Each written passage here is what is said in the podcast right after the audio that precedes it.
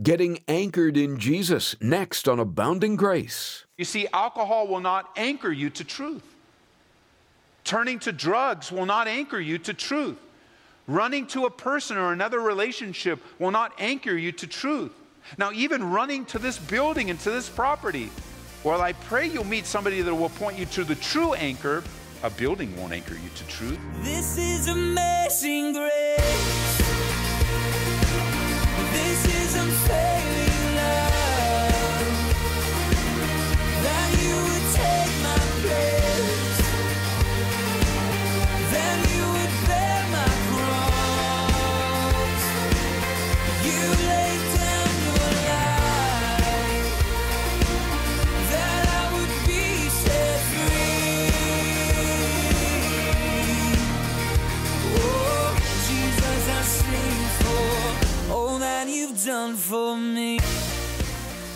Great to be with you today, and welcome to Abounding Grace.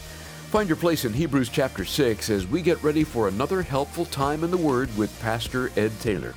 If you've ever been in a storm at sea or don't want your boat to drift all over the lake, you know the importance of an anchor. But today, we want to take that picture on into our daily lives. You see, we're bound to face many stormy seas, and when we do, we need to turn to Jesus to be our anchor. Nothing else will do. Here's Pastor Ed Taylor to explain from Hebrews chapter 6. Take your Bibles, open them to Hebrews chapter 6 as we finish off the chapter today in our verse by verse study through the book of Hebrews in a Bible study that I've entitled Anchored in Jesus. Anchored in Jesus. Remember, the book of Hebrews is written to a group of Jewish believers in the first century that are very much tempted to go back to the religious system of Judaism, the worship that centers around the temple, all the formalities, the priesthood, the sacrifices. You see, Judaism taught and teaches even today to look forward to Messiah, to the Savior to come. And Jesus Christ has come, He has fulfilled the law, and everyone that will place their faith in Him will be saved. He's the last and once and for all sacrifice for our sins, and they've embraced Him.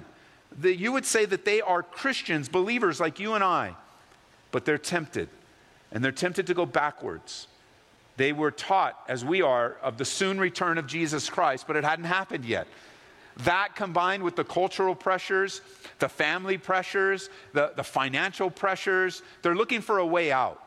And so Paul, he writes to them and encourages them. This the big theme of the book of Hebrews. The, the banner over Hebrews is that Jesus Christ is better. Or you could even say that he is the best, that there is no substitute. No need to go to the left or to the right. No need to go backwards. Cling to him. And so there are a series of warnings that are mentioned. And one of the warnings that we learned last time was a warning against laziness. Notice with me in verse 11 of chapter 6. It says, And we desire that each of you show the same diligence to the full assurance of hope until the end, that you do not become sluggish, but imitate those who through faith and practice inherit the promises. If you haven't already, circle the word sluggish and right next to it, slothful. Again, we don't use sluggish or slothful very much, so we use the word that's most familiar to us, and that is laziness. Don't become lazy spiritually. Now, I know that if we were to ask, how many of you think you're lazy? Most people would not answer that they're lazy. You wake up early, you go to bed late, you work hard, you're faithful and diligent in the things of life, but that's not the kind of laziness that's mentioned here. The type of laziness that is mentioned here is spiritual laziness. Because the issue that the Hebrew believers, the Jewish believers are facing is very much a similar issue that you and I face, and that is while we're waiting on the Lord, it's easy to give up and to become lazy spiritually. And he says, don't do that. Show the same diligence to the full assurance so that you don't become lazy, but instead imitate those who through faith and patience have inherited the promises. Imitate those that have gone before us, those that have waited and received strength, those that have waited and received the promise. You see, the temptation in our faith is that when God gives the promise and we respond by faith, we don't persevere, we don't endure. Our faith is under attack. we are very impatient and desiring things to happen now, even though waiting on God is a part of the Christian life. It's a difficult part. It's very hard to wait when there's seeming silence from heaven, where God gives the promise, but it doesn't happen right away. You know, this instant gratification isn't just something in our culture, it's been something that's a human condition. Of course, we have our own pressures today. We're, we're used to getting things fast and faster and faster and faster. Efficiency is on the rise. But it's a human condition. And the, the example that he uses is somebody that was very well respected, both then and now, but especially to the Jewish believers. Notice in verse 13 now. For when God made a promise to Abraham, because he could swear by no one greater, he swore by himself, saying, Surely blessing I will bless you, and multiplying I'll multiply you. And so, verse 15, after he had patiently endured, he obtained the promise. For men indeed swear by the greater, and an oath for confirmation is for them an end of all dispute. Thus, God, determining to show more abundantly to the heirs of promise, that's you and me, by the immutability of his counsel, confirmed it with an oath. So Abraham is used as an example. And he's used as an example of someone that patiently endured. Did you see that? Patiently endured. If you haven't already, again, circle that phrase and remember this represents 25 years. He patiently endured for 25 years. Now, come back with me to Genesis. Let's read the promise together in Genesis chapter 22. Where did this promise occur and what happened in Abraham's life? Come back to Genesis chapter 22 and let's learn this interaction between God and Abraham. As God comes to Abraham and promises him a tremendous blessing, pick up with me in verse 15, back in Genesis chapter 22, it says, Then the angel of the Lord called to Abraham a second time out of heaven and said, by myself I have sworn, says the Lord, because you have done this thing and have not withheld your son, your only son. And here's the promise, verse 17 Blessing I will bless you, multiplying I will multiply your descendants as the stars of heaven and as the sand which is on the seashore. And your descendants shall possess the gate of their enemies, and in your seed all the nations of the earth shall be blessed, because you have obeyed my voice. That's a tremendous promise. Everyone in the world will be blessed because of you, Abraham. That's a huge promise. And it's centered upon the focused promise of God's faithfulness in Abraham's life. God's faithfulness. Because oftentimes when we look at a promise, we sense that, that waiting upon the promise to be fulfilled. And we think that when the promise is fulfilled, that that's where the blessing really is. That is a part of the blessing. But as God is giving the blessing and the promise to Abraham, and I'm going to ask this out loud, I want you to answer out loud, okay? When God is giving this promise to Abraham, does God know that it's going to be 25 years until it's fulfilled? Yes. God knows. So there's more to the promise than just the fulfillment. And that is, God is promising something great and grand through his life, but he's also promising that the process will be as good as the promise, the process. The process of waiting, enduring, learning, growing, that's just as important as the end result. And I have to say, much of what's promised to Abraham actually isn't going to be experienced by Abraham. It's going to be experienced by generation and generation and generation after him. And so there's a blessing in the process. And part of the process is waiting. There's a blessing in waiting. Haven't we learned that in Isaiah chapter 40? Those who wait on the Lord shall renew their strength. They shall mount up with wings like eagles. They'll run and not be weary, and they're going to walk and not faint. As we wait on God, remember, we're not just waiting on the promises, but rather we're waiting on the giver of the promise, who's described here as someone that has given his word. He's given an oath, and I'll bless you and I'll multiply you, Abraham. And it says in verse 15 that he patiently endured. That's the testimony of Abraham's life. Those of you that know Abraham's life, you immediately begin to think about his failures. Like a brother came up after service last night, and we're talking about the service, and he had a question. And I, it's a question I'm sure that's on some of your minds. Because you think of Abraham and you think, wait a minute, patiently endured I can think of a couple episodes, especially one in particular, where he wasn't patiently at all. He wasn't patient at all. He took things into his own hands. He listened to the bad counsel of his wife to say, well, just let's fulfill God's promise on our own. You know, I can't have a child, but Hagar, take my handmaid. And Abraham takes Hagar, the handmaid, and Ishmael is born. And Ishmael was not the promise of God. Ishmael was not the promise of God. The promise of God was Isaac, that we read of here in Genesis 22. That's the promise of God. And so, how can the Bible say that Abraham patiently endured and yet he was, his life was filled with failure? Which is a great question to ask. A couple answers. Number one, when God looks at your life, he sees the work he's done in your life. He doesn't identify you by your failures. I hope you're encouraged by that. I hope you're encouraged that you're not remembered by your failures. You're not remembered by that episode, that the grace of God brings res- restoration, reconciliation, and God does a new, fresh work in your life. You're a new creation in Christ. Old things have passed away. Behold, all things have become new. And you and I are known now by our relationship with Jesus Christ as we abide in Him. That's good news, church, that you're not remembered by your failures, number one. Number two, which is also equally encouraging, is this the promises of God do not depend upon your performance. The promises of God are gracious gifts that He gives to us, so that even in the midst of your failures, you will not undermine the promises of God. He will keep His word. He, is, he has promised you, He has sealed it with an oath. Because He couldn't swear by anyone else, He is no one greater than God. He swore by Himself. He put His stamp of approval that the promises of God in Jesus Christ don't depend upon your performance or your perfection or even your character. The promises of God are in Jesus Christ. They're yes and amen. They depend upon His finished work, that it's not on our shoulders, that God is doing the work in spite of us, not because of us. So then someone might conclude well, wait a minute, Ed. If the promises of God just depend upon Him, and it's His grace gift, then I guess I can pretty much do whatever I want.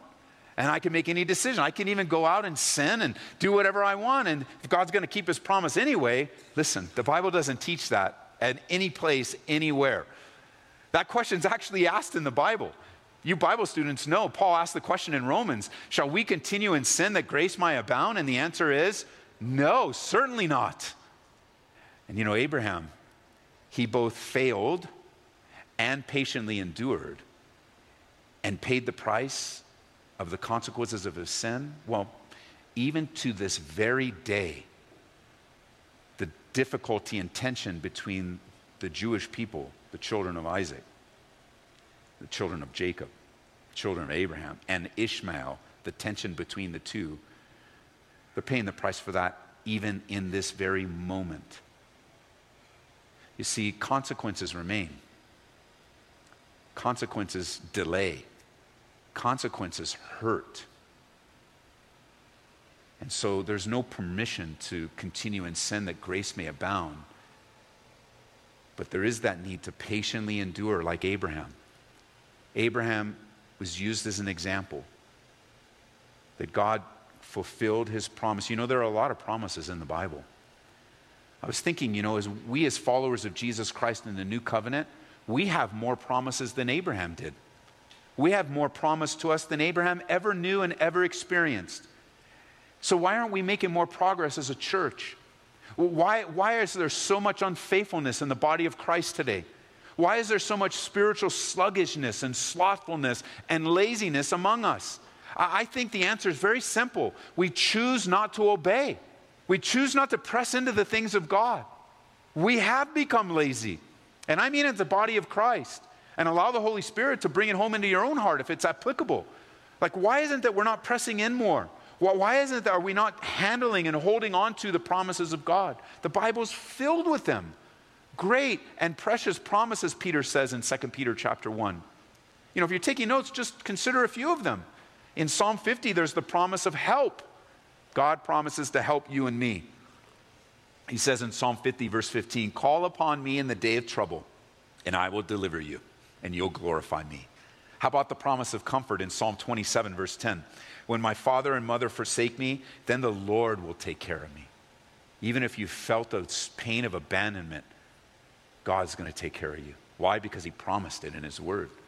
How about the promise of encouragement? Psalm 138, verse 8. The Lord will perfect that which concerns me. Your mercy, O Lord, endures forever. Do not forsake the works of your hands. How about the promise of forgiveness? Psalm 86, verse 5. For you, Lord, are good and ready to forgive and abundant in mercy to all those who call upon you. You know, each of those promises are repeated again over and over again in the New Testament. They're all yours by faith, they're yours. They're, they're keepers. They're to strengthen us and help us and grow us. And on every page, there's a promise from God that's sure, steadfast, and reliable. God gave his promise and he confirmed it with an oath. He put a stamp of approval on it. Notice again in verse 18 that by two immutable things in which it's impossible for God to lie, both his character and his word, two immutable things, that we might have strong consolation who have fled for refuge to lay hold of the hope that's set before us. Verse 19. This hope we have as an anchor of the soul, both sure and steadfast, which enters the presence behind the veil, where the forerunner has entered for us, even Jesus, having become high priest forever according to the order of Melchizedek. We'll get to Melchizedek in our next study, and you wonder, what is this all about? Well, God, being so gracious, is teaching the Hebrews from the frame of reference of their life. And these things are very vital, coming to us from the Old Testament, coming to us from temple worship in the Old Covenant. For example, it says in verse 18, it speaks of us fleeing for refuge, those that have fled for refuge to lay hold of the hope that's set before us. This is a reference to the cities of refuge mentioned in the Old Testament. You see, among the children of Israel, six cities of refuge were set up so that a person that committed a crime unwillingly, by accident, like accidental manslaughter perhaps, or something where they've hurt or maimed someone, you know, there would be that instant, immediate desire to get revenge on that person before a trial would ever be set. And if a person committed a crime like that, they could run within the nation of Israel, they could run to a city of refuge. And once they were in the city, they were safe. You couldn't mess with anyone in the city of refuge. Once you were there, you were safe and secure until the judges would come, the leaders and the elders would come, and they would pronounce with the facts and the information a judgment on the situation. So if you were in trouble in the Old Testament times, you would run to the city of refuge. That's where you would find peace. But today, he says, with that in their minds, today you no longer run to cities. We don't run to a place for safety, we run to a person.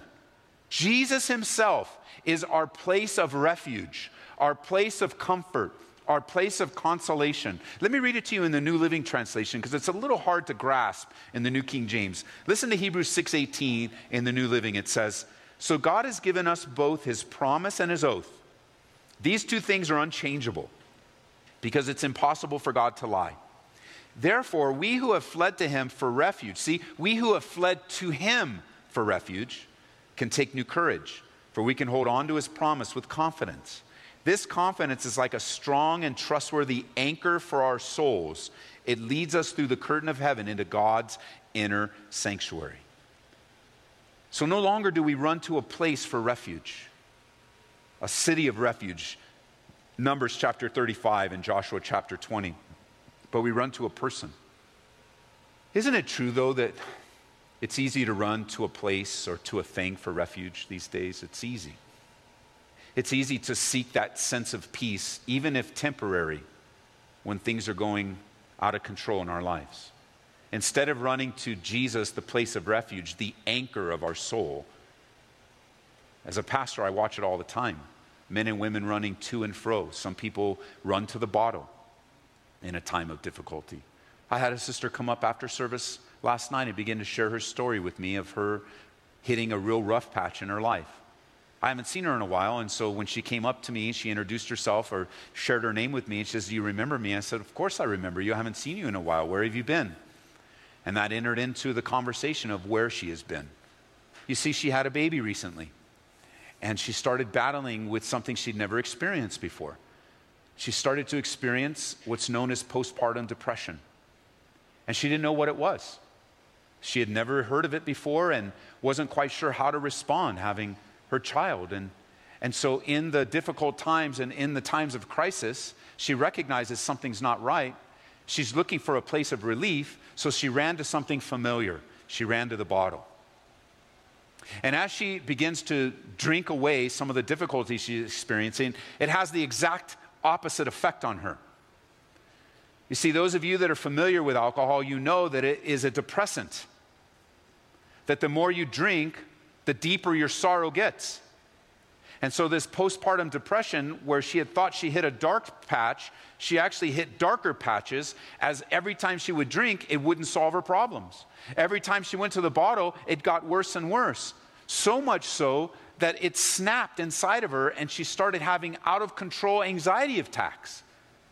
She was out of control to the point where God finally grabbed her attention. It's been many, many weeks now since she's taken a drink and she has fled to a person for refuge. She has found her strength in the Lord. He's become an anchor. You see, alcohol will not anchor you to truth. Turning to drugs will not anchor you to truth.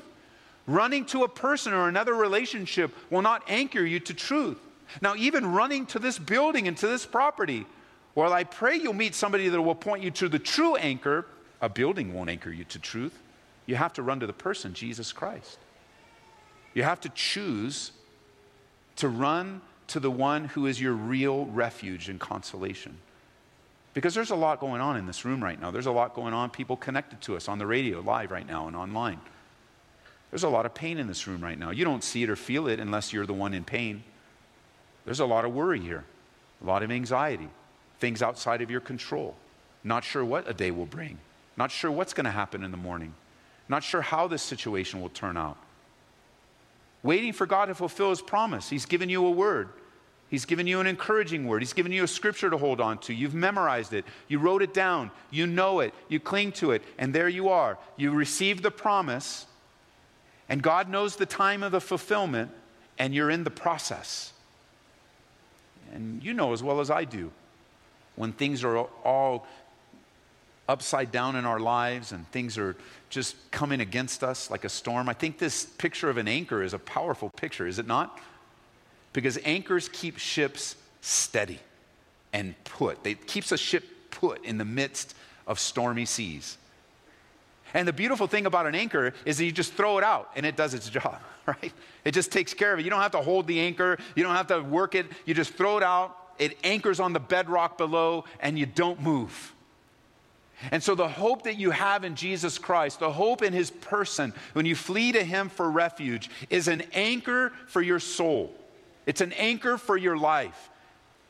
And God has brought you here today to listen to this Bible study to answer this question What is anchoring your life? What are you clinging to? And what's clinging to you? We'll allow you to think that question over. What or who is anchoring your life? I hope after listening today, you'll say Jesus.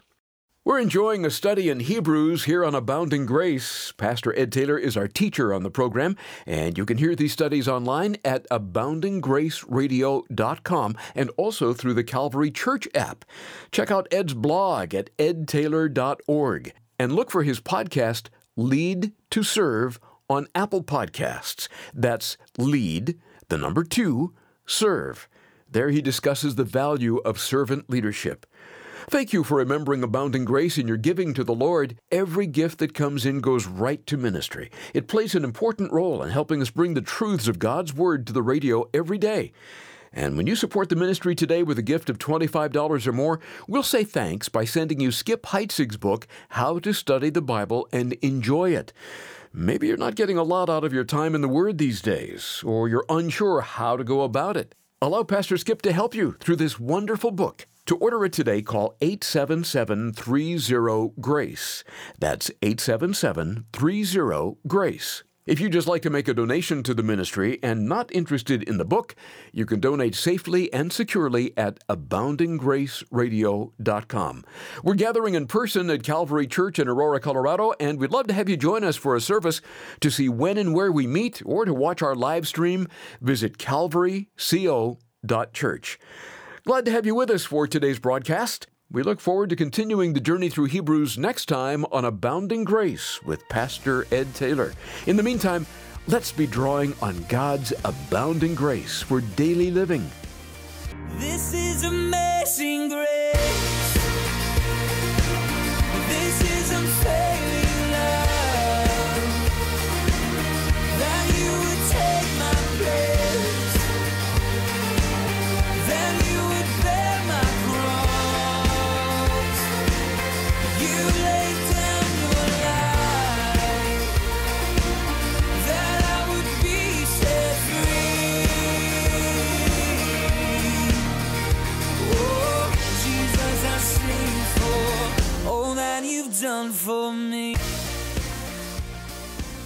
Abounding Grace is brought to you by Calvary Church in Aurora, Colorado.